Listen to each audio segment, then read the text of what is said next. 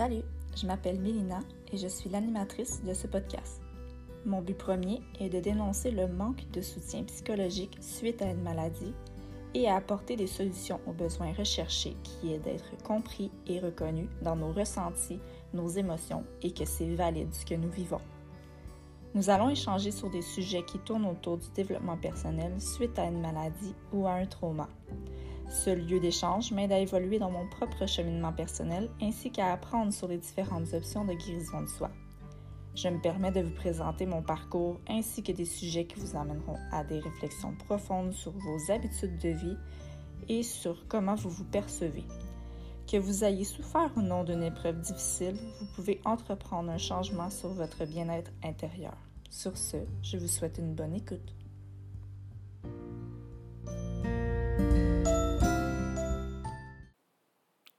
Salut, bienvenue sur mon podcast.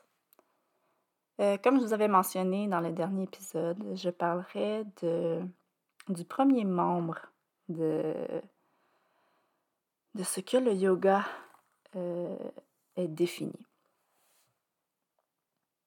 Au début, je croyais que c'était seulement la non-violence envers soi-même, la compassion. Mais c'est vraiment plus profond que ça.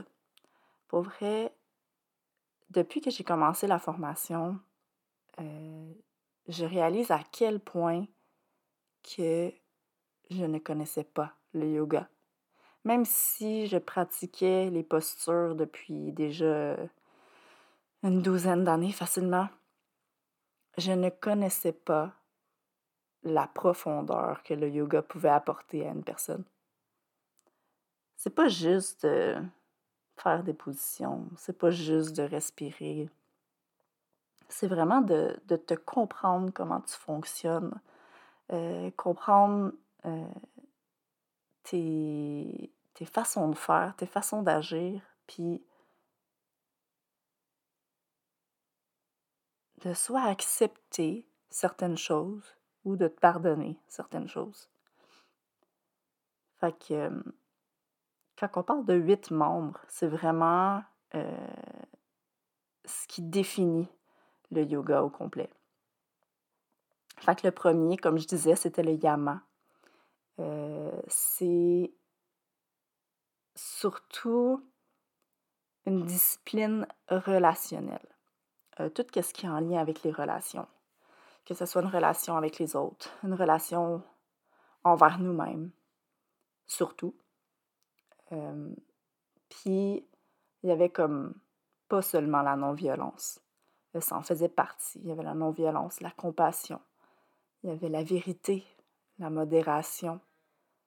il y avait aussi le non le non-convoitise, le non-vol, puis la simplicité matérielle. Fait que ça en fait beaucoup tu te questionnes euh, dans toutes ces sphères-là, comment toi tu es envers toi-même, envers les autres autour de toi. Puis, quand que tu fais une introspection comme celle-là, au début, tu es comme, hey, euh, je, je suis violente envers moi-même. Ou la modération, c'est pas, pas seulement matériel, c'est pas seulement euh, par rapport à de la nourriture ou de la drogue. C'est dans tout. C'est. Très vague puis très général comme, euh, comme, comme introspection. Fait ça a été euh, difficile. Mais j'ai apprécié l'affaire parce que ça fait en sorte que on comprend un peu plus comment on peut être envers soi-même. Puis, tu sais, si on se questionne pas là-dessus, on ne sait jamais à quel point qu'on peut euh, se mettre les bâtons des roues ou juste se faire du mal. Fait que je vais vous exprimer euh, les deux premiers yamas pour moi parce que c'est ceux que j'ai que j'ai évalués jusqu'à maintenant. Euh, puis je vais y aller vaguement pour les trois autres. Fait que je peux vous dire que je suis violente envers moi-même quand je me sens inférieure aux autres. euh, surtout aux autres femmes autour de moi. Mes exigences envers moi-même sont toujours vraiment élevées. Euh, parce que je doute de mes capacités, je doute euh, de, de mes forces. Et je me compare beaucoup aux autres. Fait que mes attentes sont toujours, toujours haut. Puis j'ai toujours de la misère à. J'ai toujours de la misère à atteindre mes buts. Fait que j'abandonne. Puis dans ce temps-là, ben, ça fait en sorte que je m'autocritique, euh, que, en fait, je suis le, un des pires juges envers moi. Je me juge, puis c'en est. Des fois, c'en est très douloureux. Euh, ce comportement-là, ça m'empêche de vivre puis de réaliser mes rêves ou les choses que j'aimerais vraiment faire. Euh, j'évite de dévoiler mes, idées aux autres, mes valeurs, mes désirs, par peur du jugement des autres. Fait que, en tout et partout, ça fait en sorte que je m'efface, j'efface mon bonheur, puis ça fait en sorte que je pense en dernier. Euh, je me soucie plus euh, de ce que moi j'aime, de mon bonheur. Mais euh, je me soucie plus du bonheur des autres autour de moi. Puis même si ça va à l'encontre de mes croyances et mes valeurs. Ce sont des comportements que je porte avec moi depuis quand même longtemps, depuis ma jeunesse en fait. Puis, on va s'attendre, là, elles me servent plus du tout aujourd'hui. Elles m'ont amené à douter de ma personne, de mes forces. Puis c'est ça. Elles m'amènent à douter tout le temps. Suis une personne qui a du mal à rien faire ou à relaxer. Pour moi, rien faire, ça m'angoisse. Euh, j'ai vraiment besoin de bouger tout le temps je me sens comme si je devais faire quelque chose, puis que j'avais jamais droit au repos. Que je. Sais, d'aller faire une sieste ou de, de m'écraser en avant de Netflix, c'est quelque chose qui. Ça me fait gricher les dents. Mais euh, j'apprends vraiment à me donner des breaks, puis c'est difficile. J'ai du mal à accepter le fait que j'ai le droit d'être fatiguée, j'ai le droit de, de ralentir. Puis, ce sentiment-là, je le projette aussi sur les autres autour de moi. Ils n'ont pas le droit au repos. ils n'ont pas le droit de. Un peu comme moi, là. Ils n'ont pas le droit de ralentir, ils n'ont pas le droit d'arrêter. J'en suis désagréable. Puis ça fait en sorte que il y a souvent des conflits. depuis mon diagnostic de cancer, je suis devenue une maman et j'étais malade. Euh, j'ai commencé à réaliser que de prendre du temps pour moi, pour me prioriser et de me donner des moments de douceur, ça me faisait du bien. Euh, je commence à avoir de la compassion envers moi-même, à être moins violente envers moi-même. Puis ce que je veux faire réaliser aux gens aujourd'hui, c'est que attendez pas de tomber malade ou d'avoir une tragédie avant de prendre soin de vous puis de d'être doux envers vous-même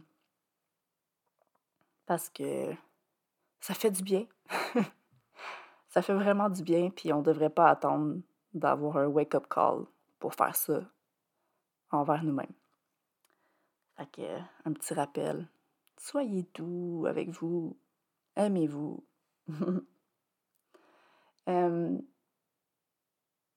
depuis ça, ben, je communique, je communique pas mal mieux. Je communique mes valeurs, mes limites, puis je me rappelle qu'avant d'être une maman, une conjointe, une amie, une sœur, whatever, je suis une femme qui a des désirs, qui a des rêves, a des forces, puis des faiblesses. puis que je dois m'accompagner là-dedans, je dois m'accepter là-dedans, m'accueillir dans toutes mes dans toutes mes, montagnes russes. Je pratique de plus en plus aussi euh, l'écoute active. C'est quelque chose que sûrement je vais discuter dans un autre épisode. J'ai appris ça dans un programme avec ma coach Nadiel, puis depuis ce temps-là, j'ai moins de conflits avec les gens autour de moi parce que je les écoute vraiment, puis je vis ce qu'ils vivent en même temps. Fait que c'est. Ça aussi, ça fait du bien. Puis le fait de se féliciter des petites choses de la vie, se féliciter que je suis sortie dehors, se féliciter que j'ai bougé un peu, se féliciter que j'ai pas pogné les nerfs après mon garçon ou mon chum. Euh, ça fait du bien au moral. Puis vu que maintenant c'est rendu un peu une, euh, un automatisme, ben j'ai ce bien-être là tout le temps. Fait que c'est super agréable. Et euh, il y avait le côté de la vérité. dans le fond, le fait de montrer sa vraie nature, mes forces, mes faiblesses. Euh, je commence tout juste à me découvrir. Je suis dans le développement personnel depuis déjà deux ans. Ça va vite. Colin, que ça va vite.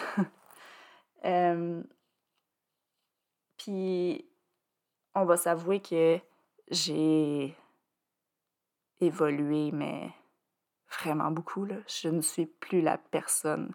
Je ne suis plus la Mélina d'il y a deux ans. Je suis une femme qui a énormément d'énergie.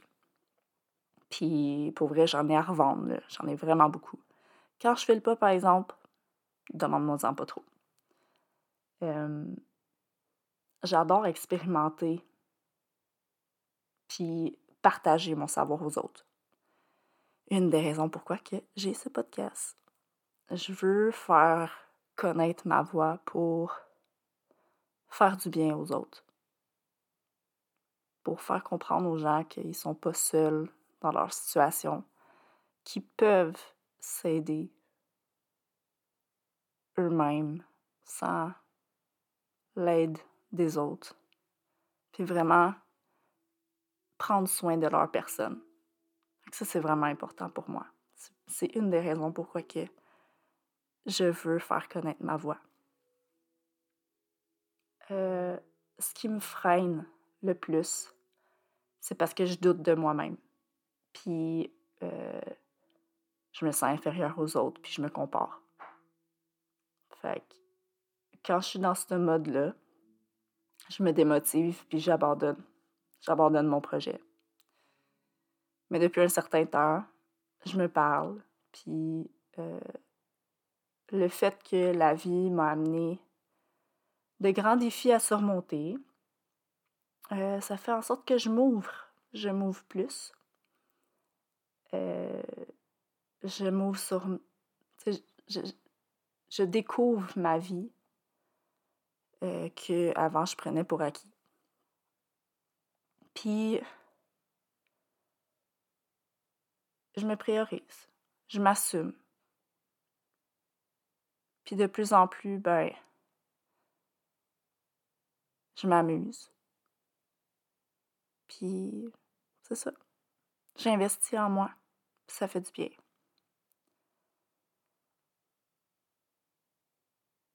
Je suis sincèrement euh, reconnaissante de pouvoir partager tout ça avec vous parce que je crois dans le plus profond de mon être que je suis là pour aider les autres par mon expérience de vie.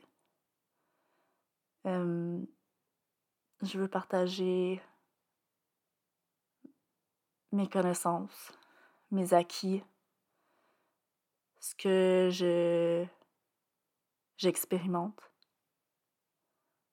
pour que les gens puissent s'ajouter de la douceur.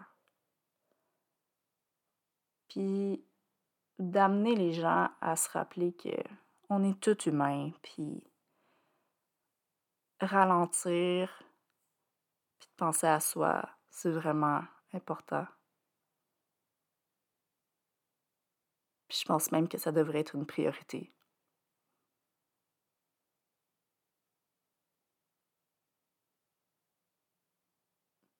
Quand on parle de yoga, les gens ils pensent que c'est une c'est un sport ou c'est une forme d'art.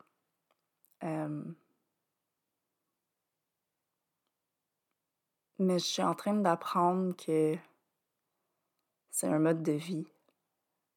C'est une philosophie. C'est, très profond, en fait. Puis je suis vraiment contente de m'avoir inscrit à cette formation-là. Parce que ça m'ouvre les yeux sur beaucoup de choses dans la vie. Puis je pense que ça va m'amener énormément d'outils, euh, puis de douceur. Puis j'aimerais pouvoir, au fur et à mesure, vous partager cette douceur-là. Et peut-être en discuter avec vous. Échanger. Donc, je vais vous laisser là-dessus. Euh, je suis vraiment contente que vous soyez là avec moi aujourd'hui. Et euh, je vais vous dire à la semaine prochaine. Bye bye.